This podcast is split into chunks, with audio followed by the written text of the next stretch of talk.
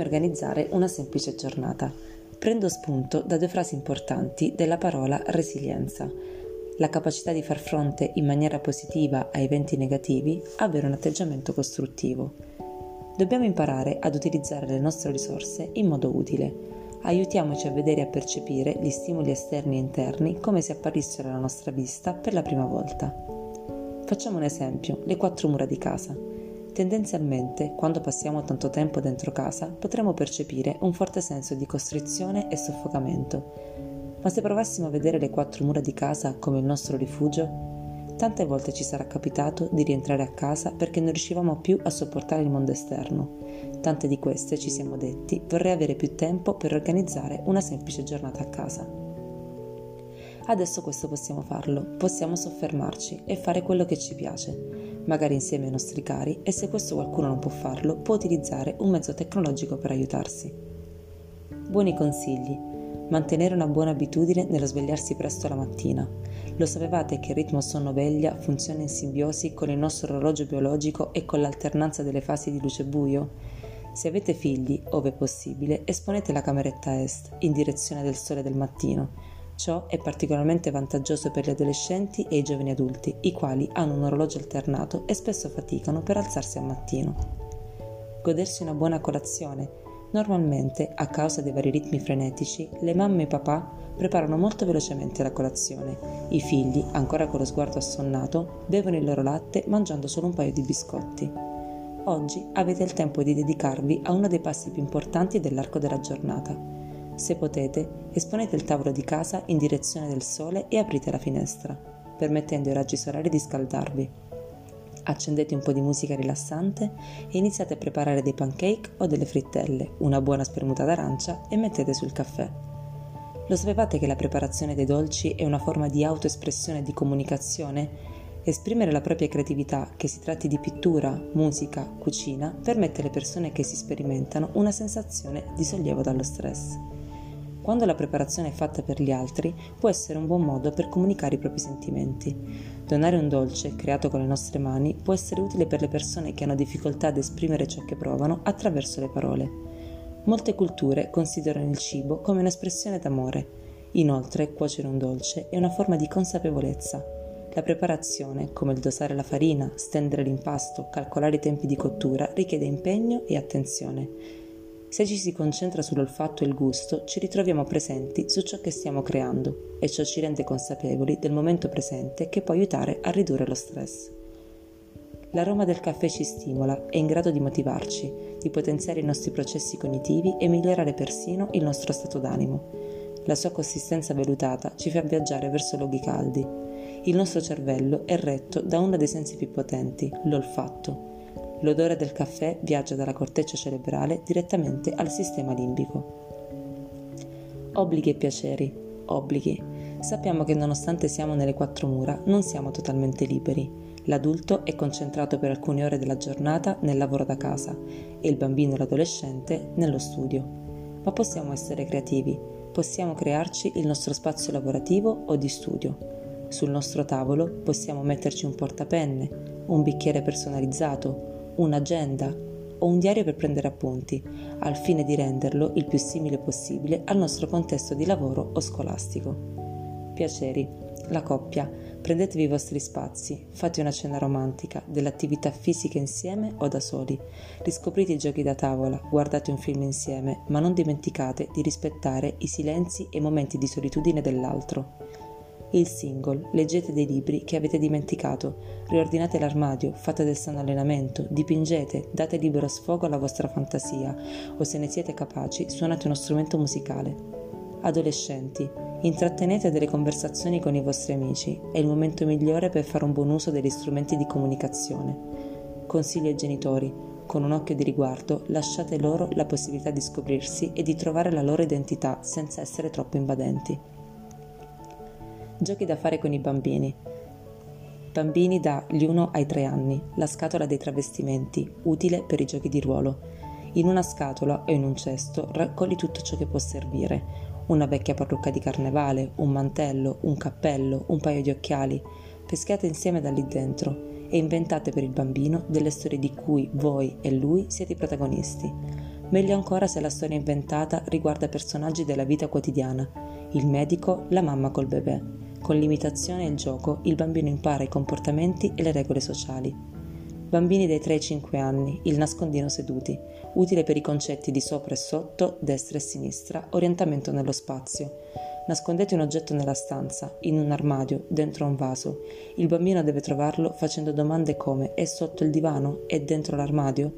Per i bambini dai 6 ai 7 anni, Tangram, gioco che aiuta la comprensione delle figure dello spazio. Non serve comprarlo, potete utilizzare i tutorial su YouTube. Gymkhana casalinga permette di far esercitare al bambino la capacità di attenzione, concentrazione e la coordinazione occhio-mano. Bisogna disegnare un percorso insieme sul pavimento con dello scotch di carta, mettere delle sedie sparse e un puff da scavalcare. Il bambino dovrà muoversi lungo le linee con un vassoio in mano, carico di oggetti da non far cadere. Ad ogni giro può aumentare la difficoltà aggiungendo un oggetto, oppure chiedere al bambino di portare il vassoio con una sola mano o ad occhi chiusi bambini dagli 8 ai 10 anni, giochi da tavola o origami, l'arte giapponese di costruire modellini piegando dei fogli colorati, utile per l'attenzione e la precisione. Il pasto e la cena. Ricordatevi di non esagerare con i carboidrati e gli zuccheri. Il detto popolare dice colazione da re, pranzo da principe e cena da povero. Siamo giunti al momento finale della giornata, quello del riposo. Ovviamente, insieme all'attività fisica e all'alimentazione, un fattore importante per il nostro benessere è il riposo notturno. Arrivata sera, concediamoci almeno un'ora lontano dai social e dai dispositivi elettronici.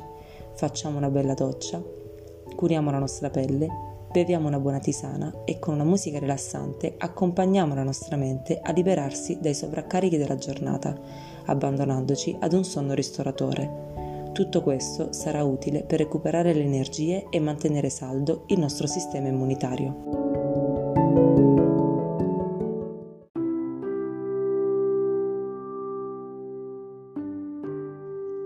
Oggi affronteremo un argomento molto interessante, quello del sonno e dei sogni. Come ben sappiamo, durante forti periodi di stress e tensione, il nostro sonno viene alterato e c'è più probabilità di fare dei sogni strani. Noi passiamo un terzo della nostra vita dormendo e sappiamo bene che la carenza di sonno non è di aiuto alla nostra mente, al nostro apprendimento e al nostro sistema immunitario. Il sonno quindi ha un ruolo fondamentale sia per il nostro benessere psicofisico che per il consolidamento nella nostra memoria di quello che abbiamo appreso durante la giornata, che sia esso una nuova ricetta, un compito scolastico, una strategia lavorativa, un nuovo volto e tanto altro. Ma come funziona il nostro dolce dormire? Proviamo ad immaginarlo come una scala fatta di gradini. Ogni gradino che scendiamo ci riporta sempre più al raggiungimento del sonno profondo. Proviamo a farlo insieme.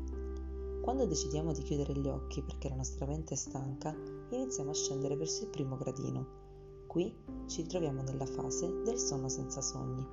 Cosa può succedere in questa prima fase? Ci possiamo svegliare con la sensazione di non aver dormito affatto o possiamo provare la sensazione ipnotica, ovvero la sensazione di caduta mentre stiamo per addormentarci, che si associa il più delle volte ad uno scatto corporeo. Questa sensazione viene anche definita riflesso vestigiale, riflesso che gli umani hanno sviluppato durante il processo evolutivo per impedire loro di cadere dagli alberi su cui dormivano. Scendendo verso il secondo gradino ci troviamo nella fase in cui sentiamo come il nostro corpo inizia a ridurre le sue attività, come ad esempio la diminuzione della frequenza cardiaca, iniziando a prepararsi al sonno profondo, un po' come mettersi il pigiama.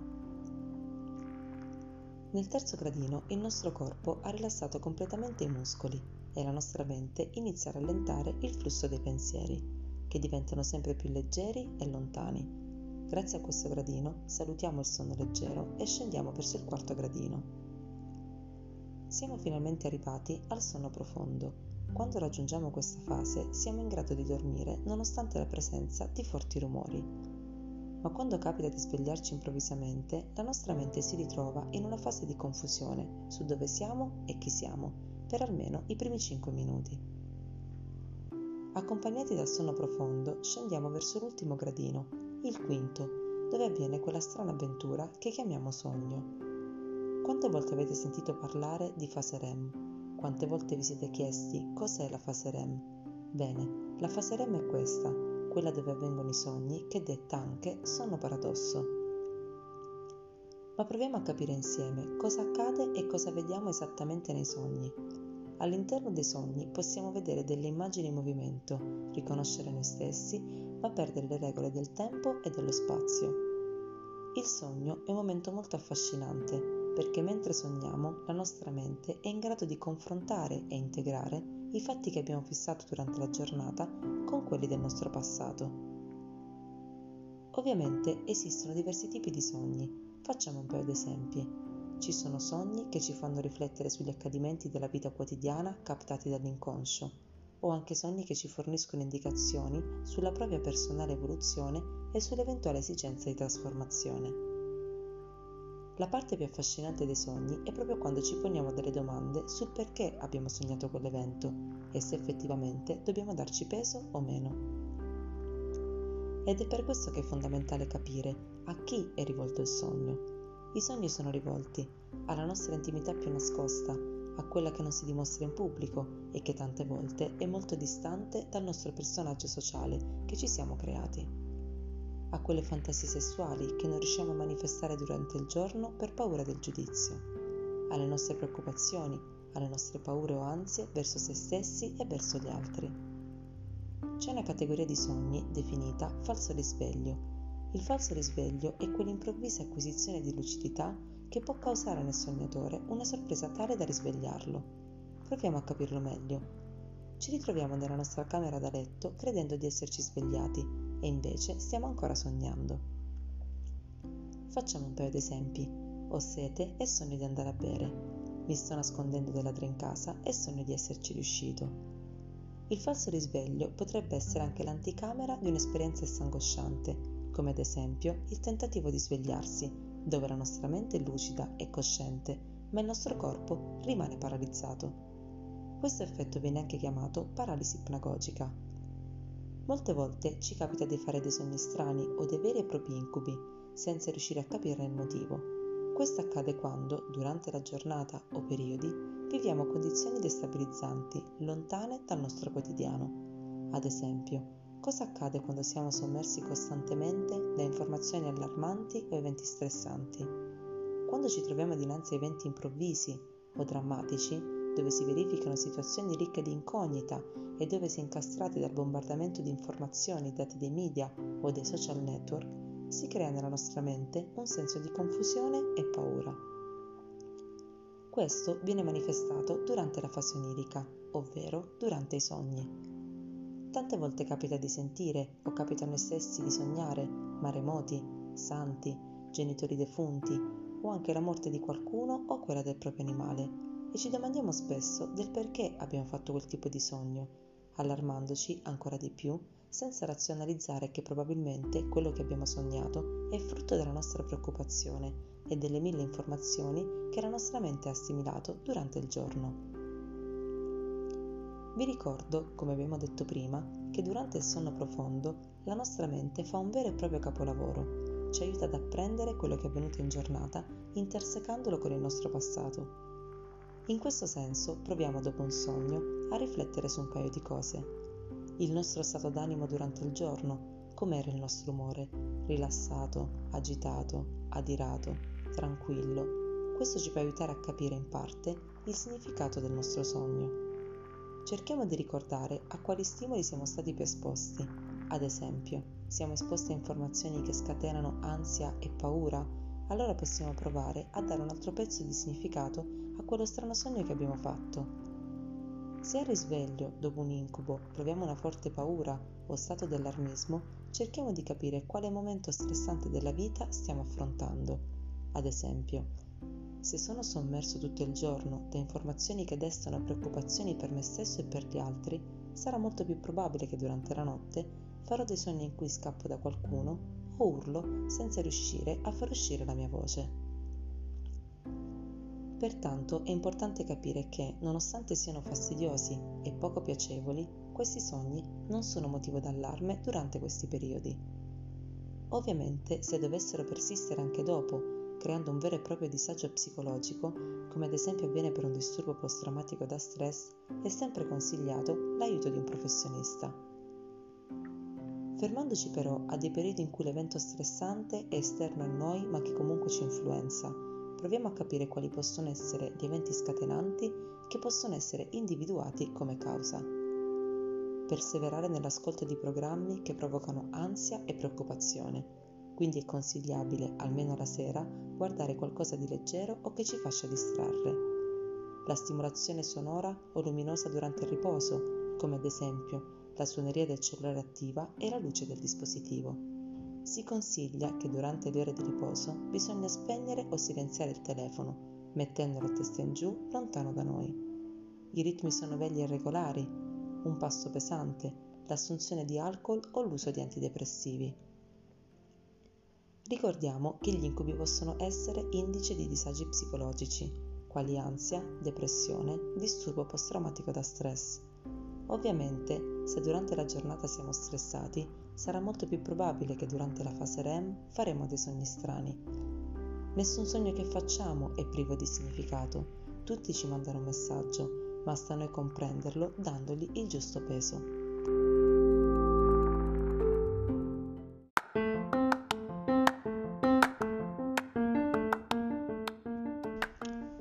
Tutti e bentornati sulla pagina I quattro lati della psicologia. Oggi parleremo di consigli psicologici per i viaggiatori. Come ben sanno i viaggiatori, nella normalità di tutti i giorni, quando si programma un viaggio, esso si divide in alcune fasi. Il momento in cui lo sogni, il momento in cui inizi a programmarlo, il momento in cui lo pianifichi, il momento in cui viaggi e il momento in cui lo ricordi. Oggi, per gli amanti del viaggio, questo è un po' difficile. Il viaggiatore potrebbe iniziare a vedere la sua prossima meta molto lontana, così come potrebbe esserlo per chi finalmente aveva programmato la sua prossima avventura. Fortunatamente siamo dotati di immaginazione e in questo senso possiamo concederci di viaggiare con la mente. Possiamo raccontare, grazie al ricordo, i luoghi che abbiamo visitato o anche stimolare la curiosità di chi un determinato posto ancora non l'ha visto. Ma facciamo alcune riflessioni psicologiche sull'importanza di viaggiare. Viaggiare fa bene alla nostra mente. Chi viaggia ha un modo di affrontare la vita completamente diverso. Infatti viaggiare apre la mente. Aprire la mente significa essere più propositivi nei confronti di chi ti circonda significa abbandonare i pensieri di chiusura imparando a guardare oltre il proprio naso. Viaggiare aiuta ad allenarsi al cambiamento e quindi ad uscire da quella routine che la vita impone. Sicuramente tante volte ci siamo sentiti incastrati in una routine senza stimoli, ripetendo le nostre azioni come se fossimo dentro una catena di montaggio. Purtroppo è molto facile che l'abitudine entri lentamente nelle nostre vite e condizioni i nostri gesti, facendoci rinunciare a nuove idee e portandoci a dimenticare come si può stimolare la nostra creatività e la nostra immaginazione. Per questo è importante ricordare che viaggiare aiuta ad allenarci al cambiamento. Inoltre chi viaggia ha più flessibilità cognitiva. Ciò significa essere predisposti a muoversi in contesti dinamici essere più efficaci alle risposte ambientali riuscendo ad abbandonare quello che si è fatto fino a quel momento. C'è una parte del cervello che ci aiuta in questo ed è il talamo medio-dorsale. Questa regione ha il compito di sopprimere le rappresentazioni di quelle regole necessarie per il raggiungimento di uno scopo che però, all'interno di un determinato contesto, risultano inappropriate, attivando così quelle regole che al momento sono più convenienti. Viaggiare rende una persona più fiduciosa nei confronti del prossimo. Questo perché quando si esplora il mondo si ha la possibilità di rendersi conto che esiste molta più umanità di quella che si può immaginare. Viaggiare migliora la capacità di problem solving. Vedere e condividere i modi di fare di un'altra cultura aiuta a capire come una semplice cosa ha molteplici possibilità di risoluzione quindi chi viaggia impara ad apprezzare di più gli altri, ad accettare l'esistenza di un modo di vivere diverso dal suo e aiuta a diminuire la paura del diverso. Viaggiare aiuta ad affrontare inoltre le difficoltà della vita quotidiana. Ad esempio, quante volte si perde la pazienza davanti alla scrivania nel proprio ufficio? Quante volte si vive con ansia il posto di lavoro e si sente la necessità di arrivare in largo anticipo? Quanti, quando si organizza un evento, sono più concentrati sull'impeccabilità dello stesso, dimenticando il motivo per cui l'hanno organizzato? Chi viaggia e ha visto terre e modi di vivere diversi dai suoi può affermare come in alcuni paesi la vita è meno frenetica della nostra e il più delle volte riesce anche ad adottare delle sfumature del modo di vivere di quella realtà facendolo diventare un proprio stile di vita, utile per la sua sopravvivenza in un mondo carico di stimoli negativi. Viaggiare potrebbe aiutare a superare una perdita, come un lutto, una storia d'amore andata male o la fine di un'avventura lavorativa. Uscire dalla propria casa per un po' è come prendere una grossissima boccata d'aria. Questo non significa che il viaggio ti farà dimenticare il dolore, ma potrebbe aiutarti ad alleviarlo. Ma cosa significa esattamente viaggiare? Viaggiare significa immedesimarsi e assaporare le usanze e i costumi di una nuova terra conoscere il modo di comunicare, magari diverso dal nostro, e imparare a rispettare la cultura di una terra diversa dalla nostra. Facendo una riflessione sulle emozioni, quando si immagina, organizza o si ricorda un viaggio, avviene un'esplosione delle stesse. Emergono emozioni come gioia, felicità, ma anche paura, dettata dalla preoccupazione su come ci troveremo in quel posto. Ma la paura viene sconfitta dal coraggio subentra in noi un senso di sfida che ci aiuta a dire anch'io posso riuscirci. Quando si ricorda un vecchio viaggio o si immagina organizza uno nuovo, la mente si dissocia da quello che sta facendo. Se si tratta di una vecchia avventura, le immagini appaiono come fotografie ben impresse nella mente. Si riescono a rivedere luoghi, persone, colori e a ricordare il profumo del posto che si è visitato se si tratta di una nuova avventura, la curiosità è tale da attivarci e andare alla ricerca di informazioni su quello che quella terra offre, cercando di prepararci il più possibile al giorno della partenza. Alcune volte però non possiamo programmare il nostro viaggio e questo può far emergere un forte carico di ansia e tristezza, perché in quel momento pensiamo che non sapremo quando esploreremo la prossima meta ma cosa possiamo fare se siamo impossibilitati a viaggiare fisicamente? Possiamo stimolare la nostra mente e farci aiutare dal ricordo e dall'immaginazione. Vi starete chiedendo come? Possiamo farlo confrontandoci. Possiamo far conoscere al prossimo quello che ancora i suoi occhi non hanno visto o il suo palato non ha ancora gustato. Possiamo confrontarci sugli stessi luoghi e rivalutare un posto che a noi non è piaciuto magari riaccendendo la voglia di rivisitarlo. Possiamo confrontarci su luoghi diversi, raccontare all'altro di un posto che merita di essere visitato, spingendo la sua curiosità su quello che secondo voi dovrebbe, nell'assoluto, essere esplorato almeno una volta nella vita. Possiamo confrontarci sulle preferenze dei luoghi da visitare, sul modo di viaggiare, sui luoghi in cui ci si è sentiti più a contatto con se stessi o quelli che si sono percepiti più familiari. Chiudendo gli occhi o riaprendo un vecchio album fotografico, si potrebbe fare un bel tuffo nel passato.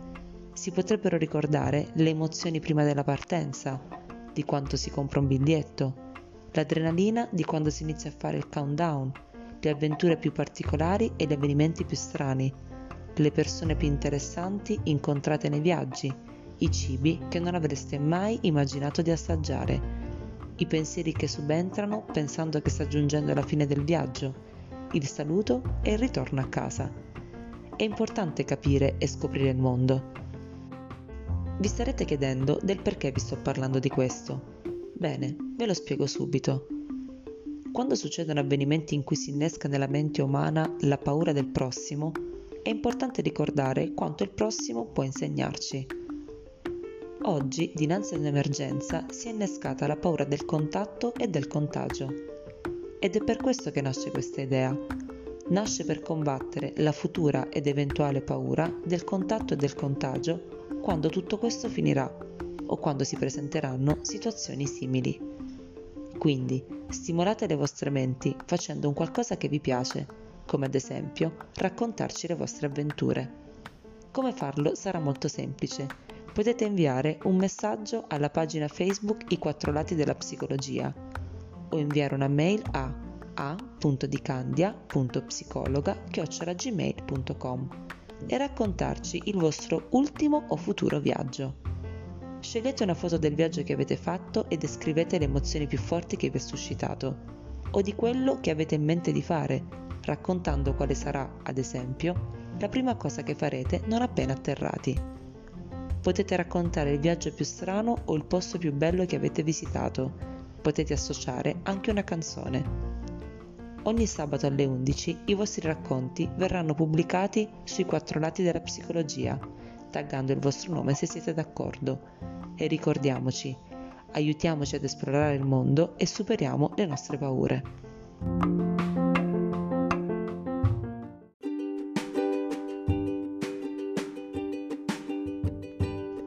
Ciao a tutti e bentornati sulla pagina I quattro lati della psicologia. Oggi parleremo di come comportarsi con gli adolescenti. La fase adolescenziale è una delle fasi più affascinanti dello sviluppo dell'uomo. Come ben sappiamo, il passaggio dall'essere bambino ad essere adolescente comporta dei cambiamenti psicofisici che non bisogna sottovalutare Molti genitori riscontrano delle grandi difficoltà nell'accettare e fronteggiare questa fase, soprattutto in momenti come questi dove l'adolescente potrebbe sentirsi intrappolato perché sta perdendo i momenti più belli della giovinezza, come quegli attimi di quotidianità. Chiacchierare con gli amici, aspettare un bus per andare a scuola, rivedere il migliore amico o il suo primo amore. Provare ad immedesimarsi nello stato emotivo di questi ragazzi in momenti come questo risulta molto difficile, perché l'attenzione dell'adulto è maggiormente orientata verso una preoccupazione più grande, come quella dell'emergenza Covid-19. Fino a qualche mese fa non si accettava la continua propensione verso l'utilizzo delle tecnologie da parte degli adolescenti. Oggi la tecnologia sembra essere invece una delle ancore di salvezza ma facciamo attenzione dei piccoli particolari. Non solo l'utilizzo della tecnologia è indispensabile, è di vitale importanza anche la comunicazione genitore-figlio. Ed è per questo che è utile conoscere o rinfrescare le proprie conoscenze su quello che significa essere adolescenti.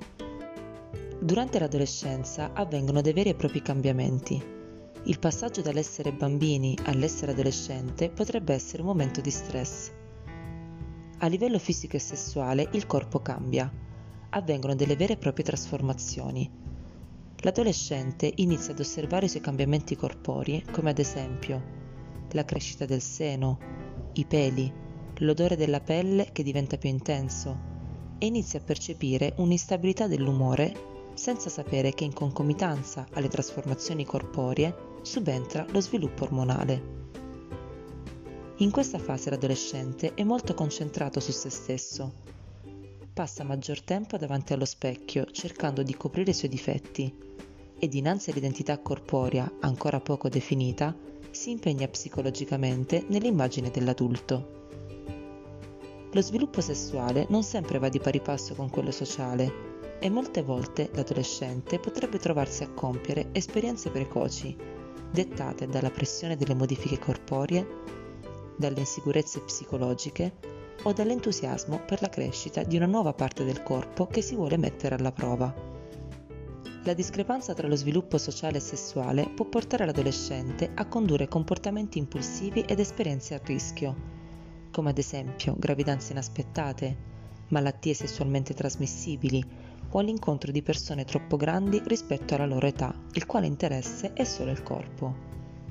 Probabilmente penserete che non sarà questo il caso, ma ricordatevi che oggi i ragazzi vivono sul web. Alcuni sono molto scaltri, altri un po' meno. Non a caso le preoccupazioni dei genitori in questa fase sono molto alte e soprattutto sul modo in cui il proprio figlio sperimenterà l'atto sessuale se non l'ha già fatto o se utilizza la tecnologia in modo sbagliato. Affrontare l'argomento del sesso è per alcuni genitori un po' imbarazzante, eppure per i ragazzi è necessario confrontarsi e parlare con adulti che rappresentano dei riferimenti affettivi importanti. Bisogna dare loro la possibilità di percepire che voi genitori siete aperti al dialogo e a qualsiasi forma di domanda.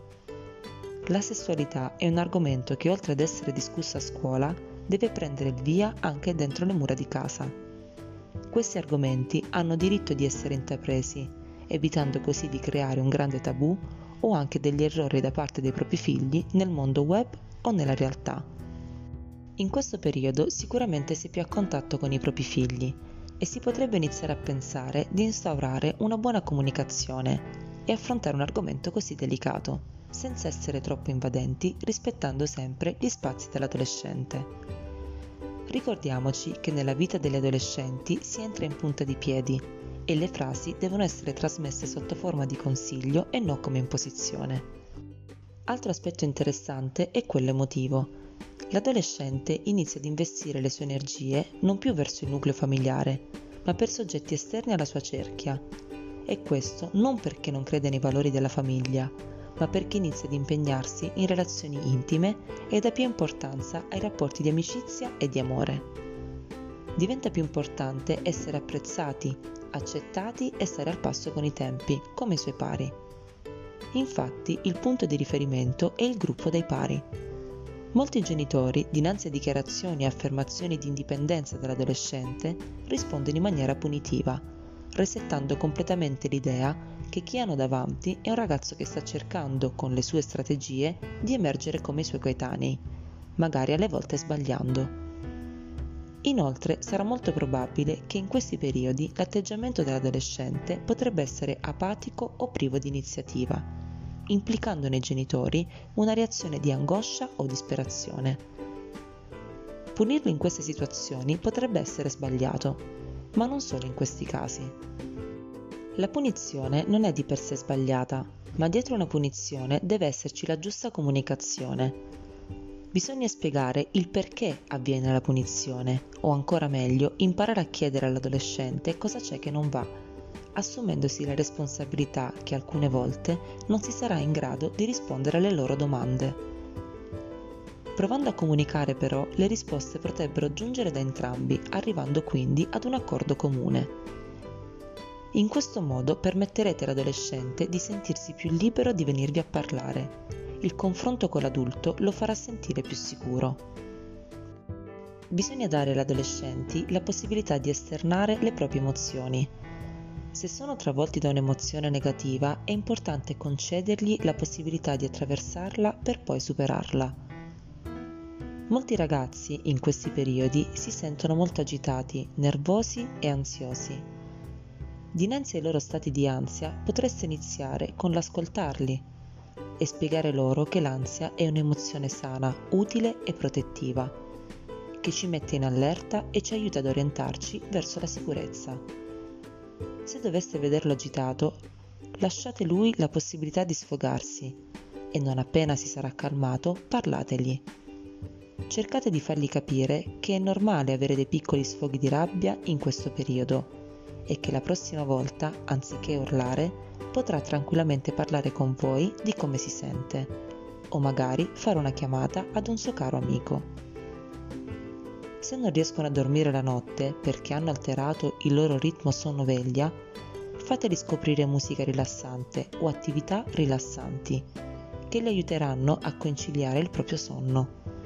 Non si è mai troppo grandi, quindi potreste farlo insieme. Come ben sappiamo, durante l'adolescenza la mente cambia. Si sviluppa il pensiero ipotetico-deduttivo, subentrano curiosità e si percepiscono nuove sensazioni l'adolescente acquisisce nuove capacità come ad esempio la capacità di pianificazione, il potere decisionale e nuove capacità di relazionarsi con altre persone.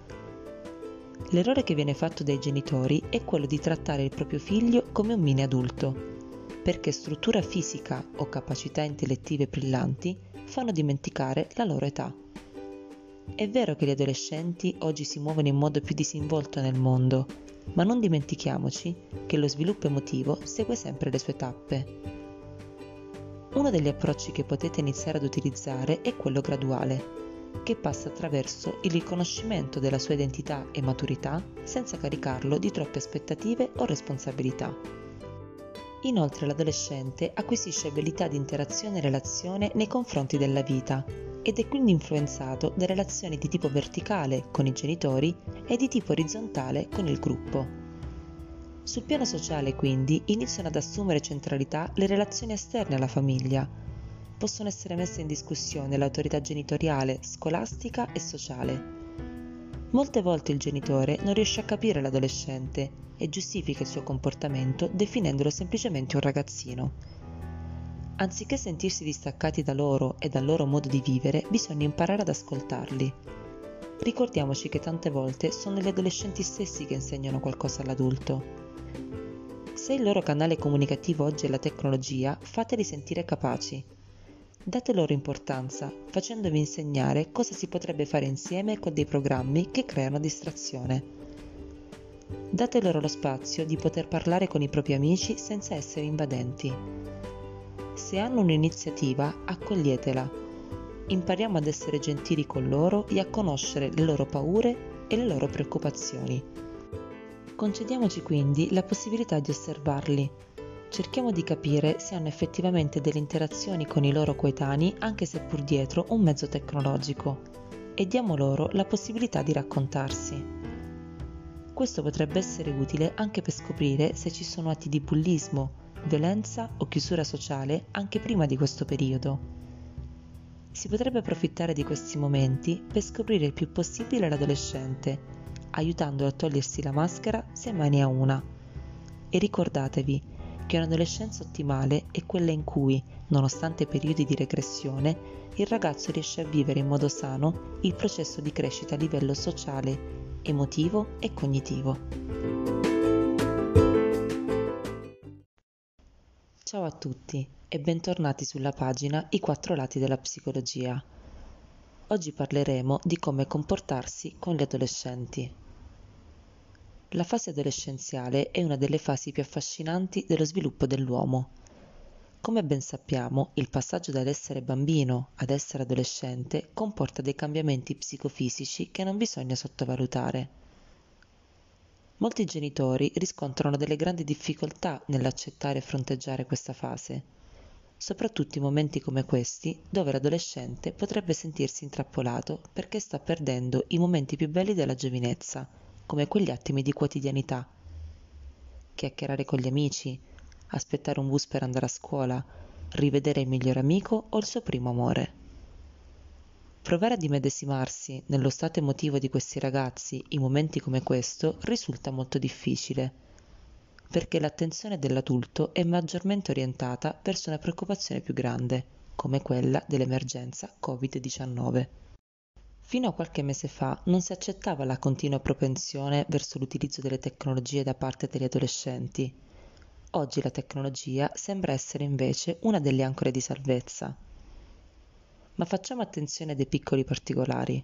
Non solo l'utilizzo della tecnologia è indispensabile, è di vitale importanza anche la comunicazione genitore-figlio. Ed è per questo che è utile conoscere o rinfrescare le proprie conoscenze su quello che significa essere adolescenti.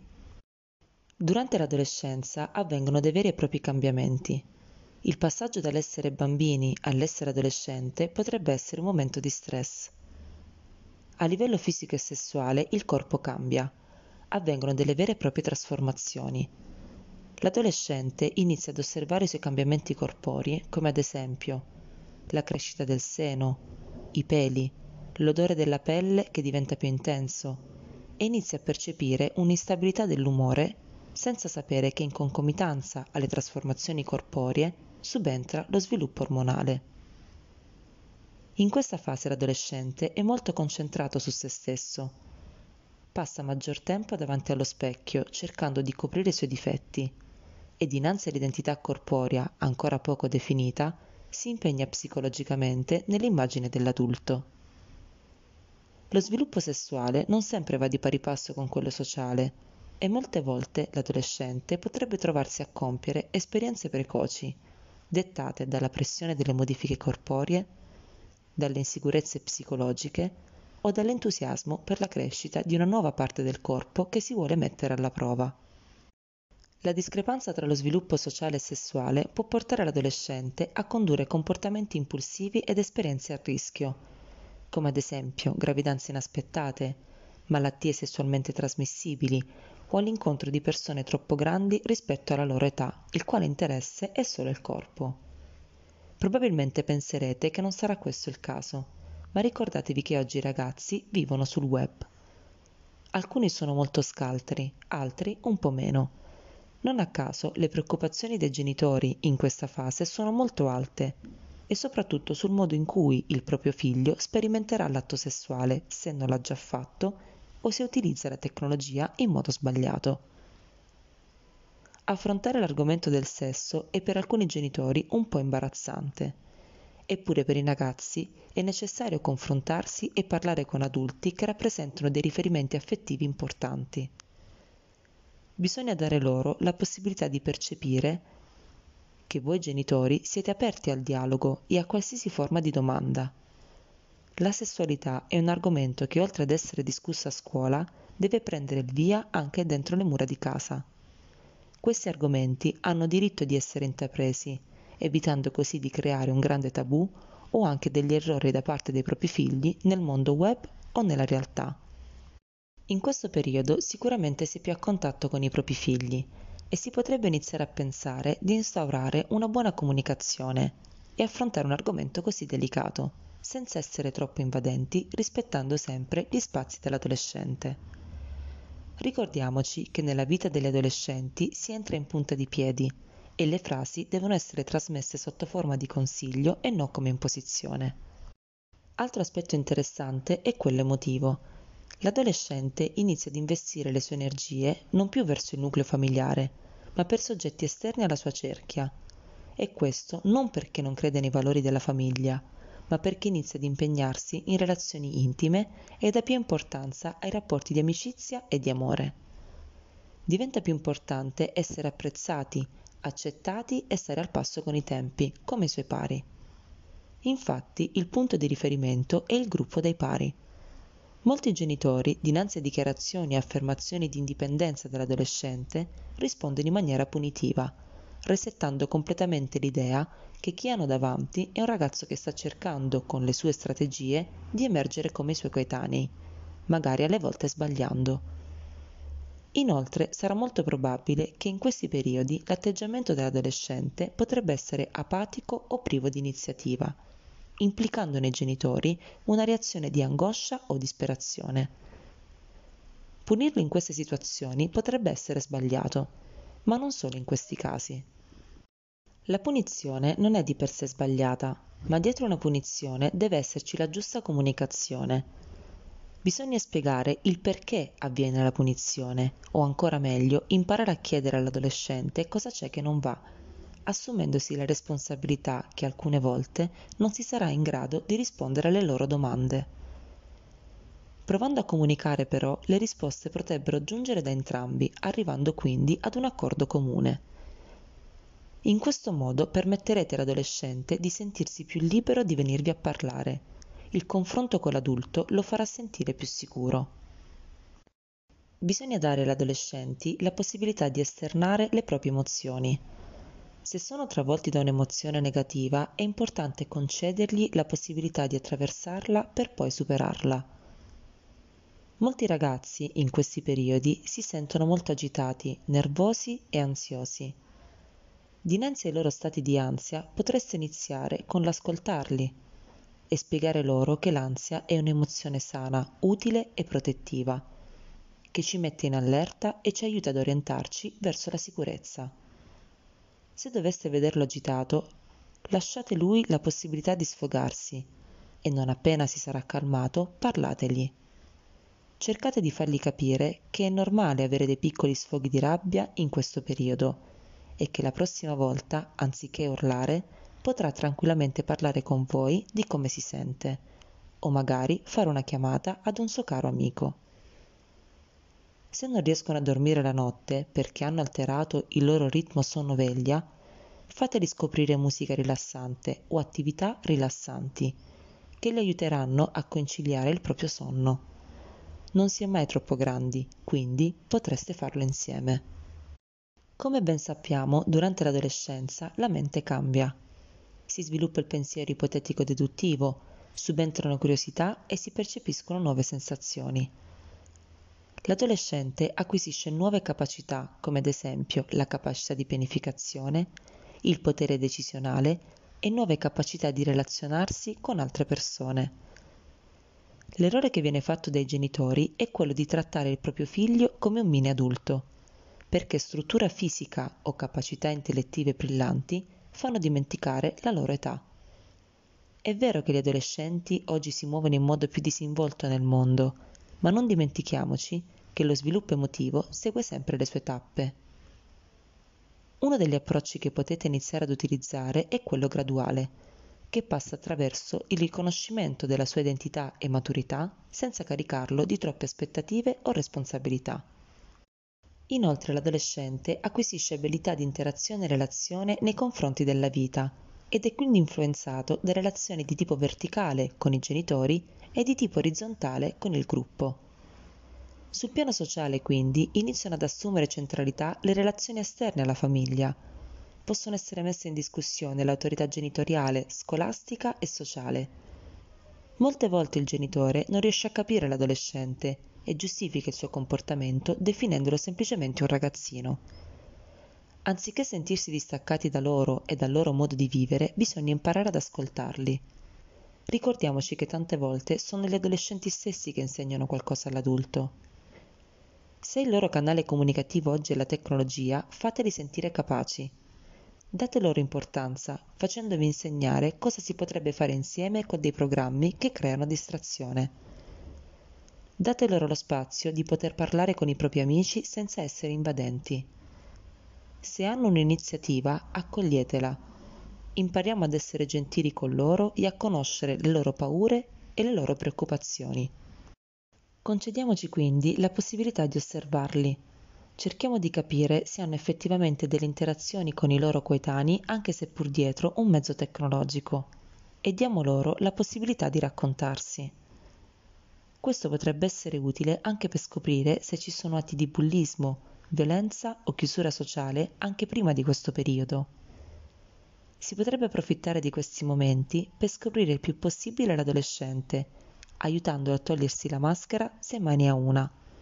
E ricordatevi che un'adolescenza ottimale è quella in cui, nonostante periodi di regressione, il ragazzo riesce a vivere in modo sano il processo di crescita a livello sociale, emotivo e cognitivo.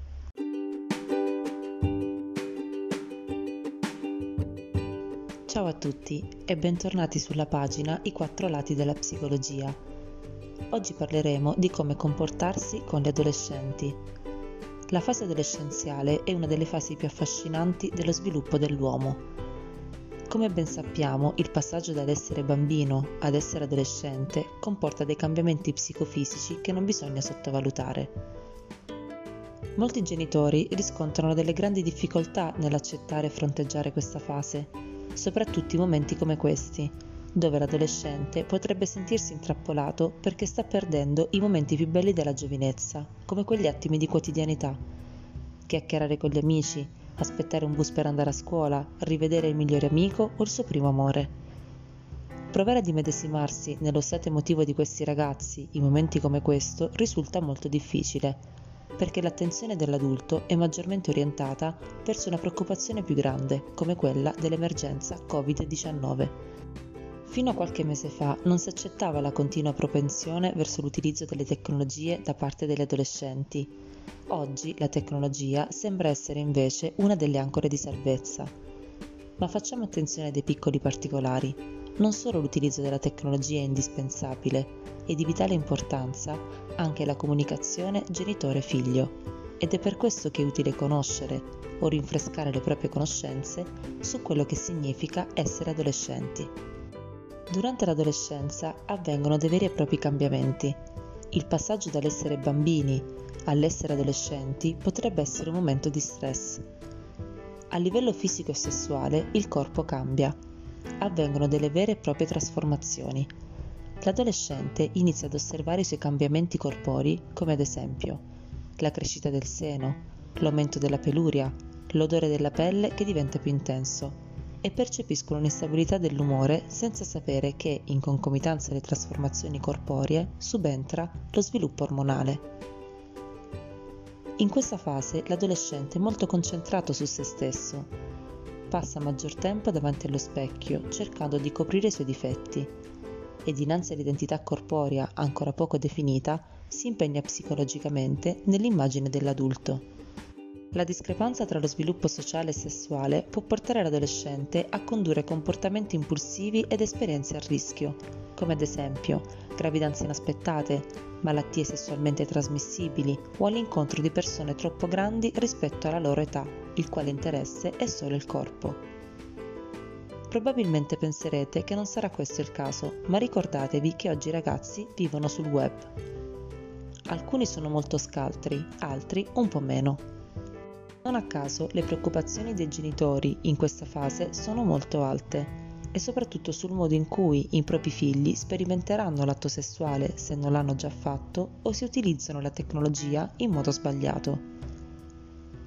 Affrontare l'argomento del sesso è per alcuni genitori un po' imbarazzante, eppure per i ragazzi è necessario confrontarsi e parlare con adulti che rappresentano dei riferimenti affettivi importanti Bisogna dare loro la possibilità di percepire che voi genitori siete aperti al dialogo e a qualsiasi forma di domanda. La sessualità è un argomento che oltre ad essere discusso a scuola deve prendere il via anche dentro le mura di casa. Questi argomenti hanno diritto di essere intrapresi, evitando così di creare un grande tabù o anche degli errori da parte dei propri figli nel mondo web e nella realtà.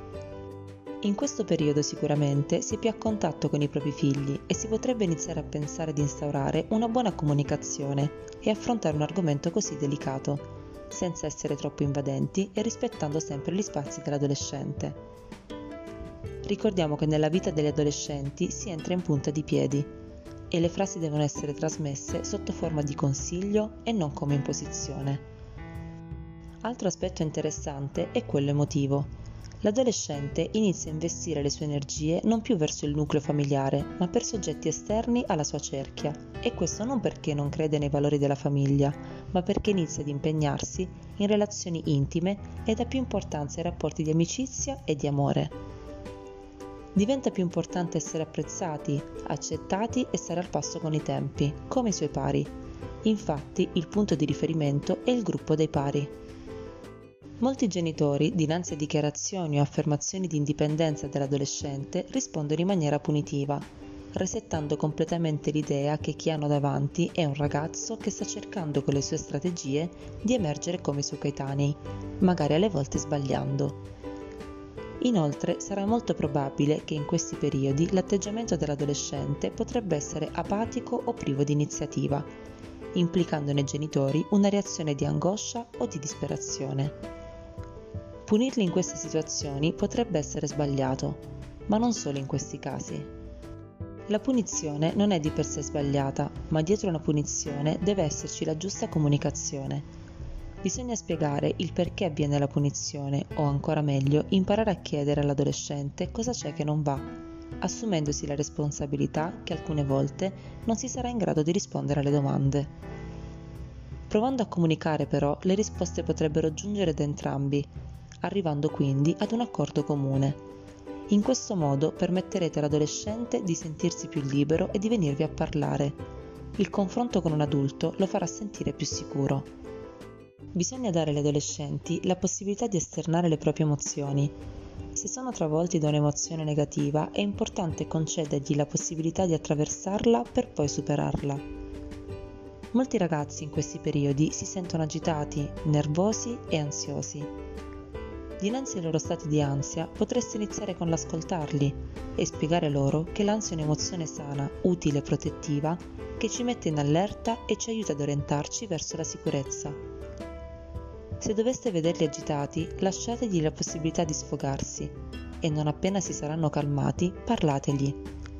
Cercate di fargli capire che è normale avere dei piccoli sfoghi di rabbia in questi periodi e che la prossima volta, anziché urlare, potranno tranquillamente parlare con voi di come si sentono. o magari fare una chiamata ad un loro caro amico. Se non riescono a dormire la notte perché hanno alterato i ritmi sonno-veglia, fateli scoprire musica rilassante o attività rilassanti, che li aiuteranno a conciliare il proprio sonno. Non si è mai troppo grandi, quindi potreste farle insieme. Come ben sappiamo, durante l'adolescenza la mente cambia. Si sviluppa il pensiero ipotetico deduttivo, subentrano curiosità e si percepiscono nuove sensazioni. L'adolescente acquisisce nuove capacità, come ad esempio la capacità di pianificazione, il potere decisionale e nuove capacità di relazionarsi con altre persone. L'errore che viene fatto dai genitori è quello di trattare il proprio figlio come un mini adulto, perché struttura fisica o capacità intellettive brillanti fanno dimenticare la sua età. È vero che gli adolescenti oggi si muovono in modo più disinvolto nel mondo, ma non dimentichiamoci che lo sviluppo emotivo segue sempre le sue tappe. Uno degli approcci che potreste iniziare ad utilizzare è quello graduale, che passa attraverso il riconoscimento della sua identità e maturità senza caricarlo di troppe aspettative o responsabilità. Inoltre l'adolescente acquisisce abilità di interazione e relazione nei confronti della vita ed è quindi influenzato da relazioni di tipo verticale con i genitori e di tipo orizzontale con il gruppo. Sul piano sociale quindi iniziano ad assumere centralità le relazioni esterne alla famiglia, possono essere messe in discussione l'autorità genitoriale, scolastica e sociale.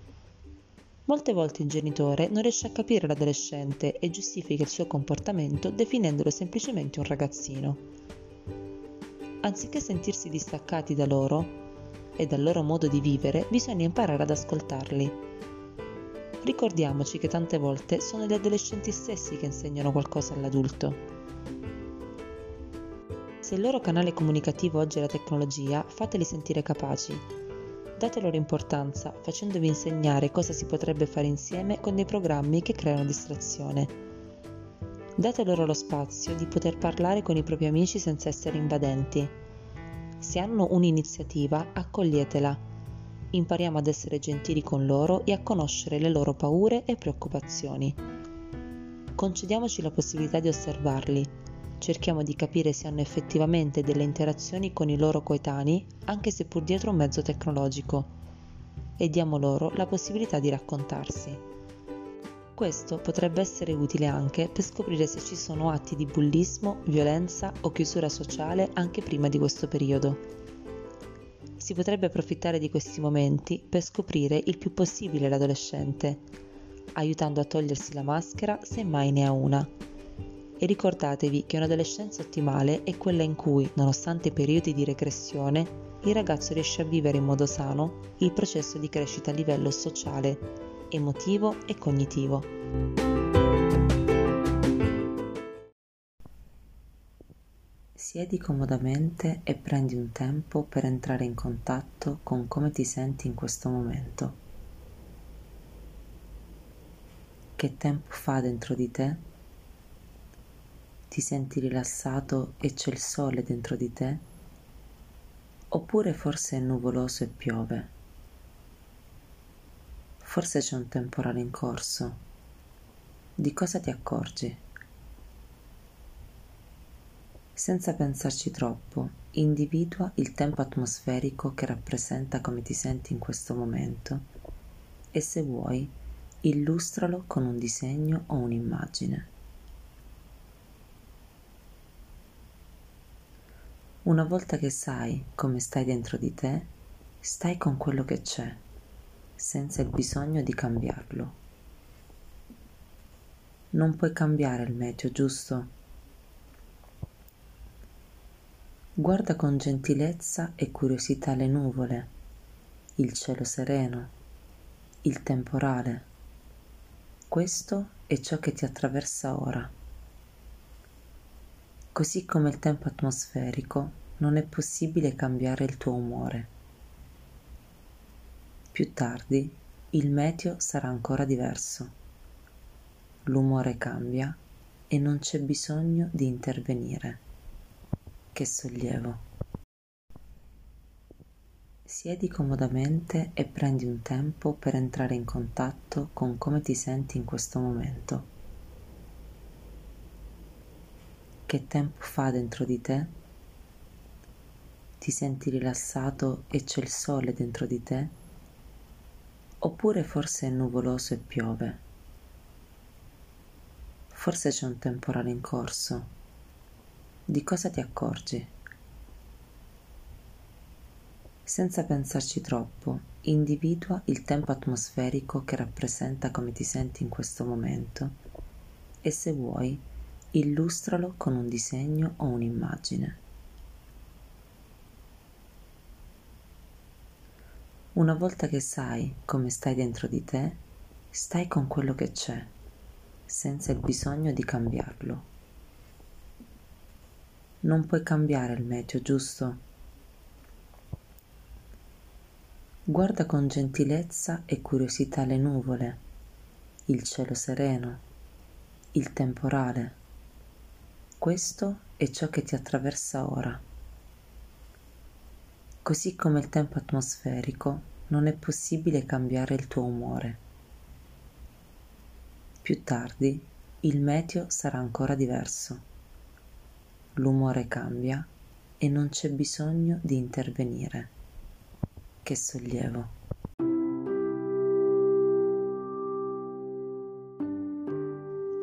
Oggi affronteremo un argomento molto interessante, quello del sonno e dei sogni. Come ben sappiamo, durante forti periodi di stress e tensione, il nostro sonno viene alterato e c'è più probabilità di fare dei sogni strani. Noi passiamo un terzo della nostra vita dormendo e sappiamo bene che la carenza di sonno non è di aiuto alla nostra mente, al nostro apprendimento e al nostro sistema immunitario. Il sonno quindi ha un ruolo fondamentale sia per il nostro benessere psicofisico che per il consolidamento nella nostra memoria di quello che abbiamo appreso durante la giornata, che sia esso una nuova ricetta, un compito scolastico, una strategia lavorativa, un nuovo volto e tanto altro. Ma come funziona il nostro dolce dormire? Proviamo ad immaginarlo come una scala fatta di gradini. Ogni gradino che scendiamo ci riporta sempre più al raggiungimento del sonno profondo. Proviamo a farle insieme. Quando decidiamo di chiudere gli occhi perché la nostra mente è stanca, iniziamo a scendere verso il primo gradino. Qui ci troviamo nella fase del sonno senza sogni. Cosa può succedere in questa prima fase? Ci possiamo svegliare con la sensazione di non aver dormito affatto o possiamo provare la sensazione ipnotica, ovvero la sensazione di caduta mentre stiamo per addormentarci, che si associa il più delle volte ad uno scatto corporeo. Questa sensazione viene anche definita riflesso vestigiale, riflesso che gli umani hanno sviluppato durante il processo evolutivo per impedire loro di cadere dagli alberi su cui dormivano.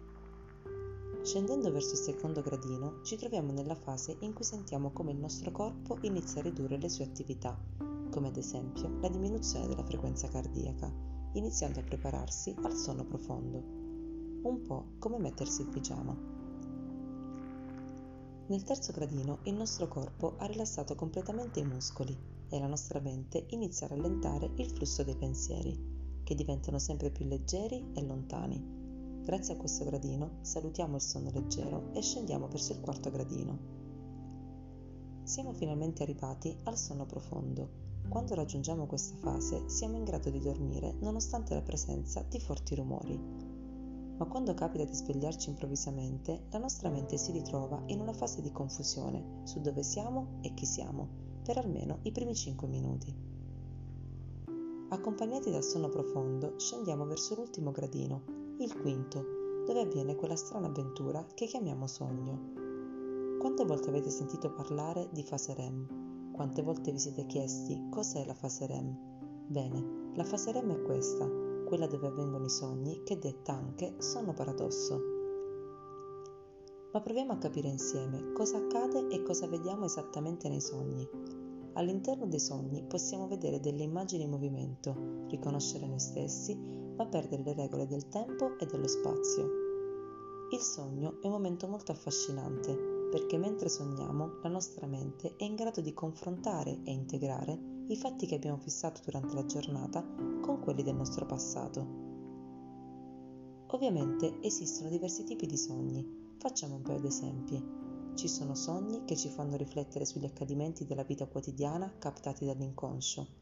o anche sogni che ci forniscono indicazioni sulla propria personale evoluzione e sull'eventuale esigenza di trasformazione.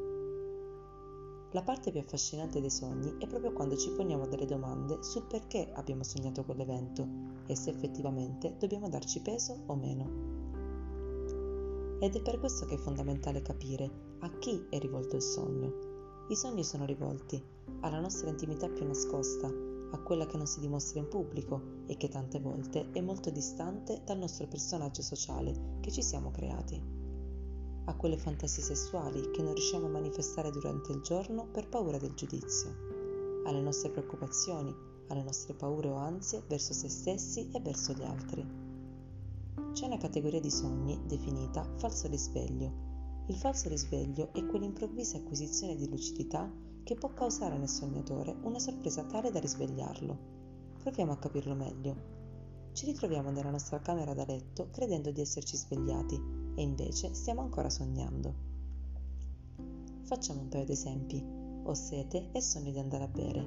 Mi sto nascondendo dei ladri in casa e sogno di esserci riuscito. Il falso risveglio potrebbe essere anche l'anticamera di un'esperienza angosciante, come ad esempio il tentativo di svegliarsi, dove la nostra mente è lucida e cosciente, ma il nostro corpo rimane paralizzato. Questo effetto viene anche chiamato paralisi ipnagogica Molte volte ci capita di fare dei sogni strani o dei veri e propri incubi, senza riuscire a capirne il motivo. Questo accade quando, durante la giornata o periodi, viviamo condizioni destabilizzanti, lontane dal nostro quotidiano. Ad esempio, cosa accade quando siamo sommersi costantemente da informazioni allarmanti o eventi stressanti? Quando ci troviamo dinanzi a eventi improvvisi o drammatici, dove si verificano situazioni ricche di incognita e dove si è incastrati dal bombardamento di informazioni date dai media o dai social network, si crea nella nostra mente un senso di confusione e paura. Questo viene manifestato durante la fase onirica, ovvero durante i sogni. Tante volte capita di sentire o capita a noi stessi di sognare maremoti, santi, genitori defunti o anche la morte di qualcuno o quella del proprio animale e ci domandiamo spesso del perché abbiamo fatto quel tipo di sogno, allarmandoci ancora di più senza razionalizzare che probabilmente quello che abbiamo sognato è frutto della nostra preoccupazione e delle mille informazioni che la nostra mente ha assimilato durante il giorno.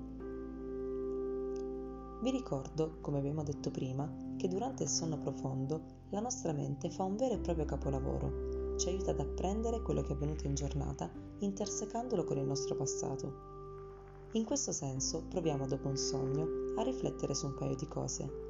Il nostro stato d'animo durante il giorno, com'era il nostro umore, rilassato, agitato, adirato, tranquillo. Questo ci può aiutare a capire in parte il significato del nostro sogno.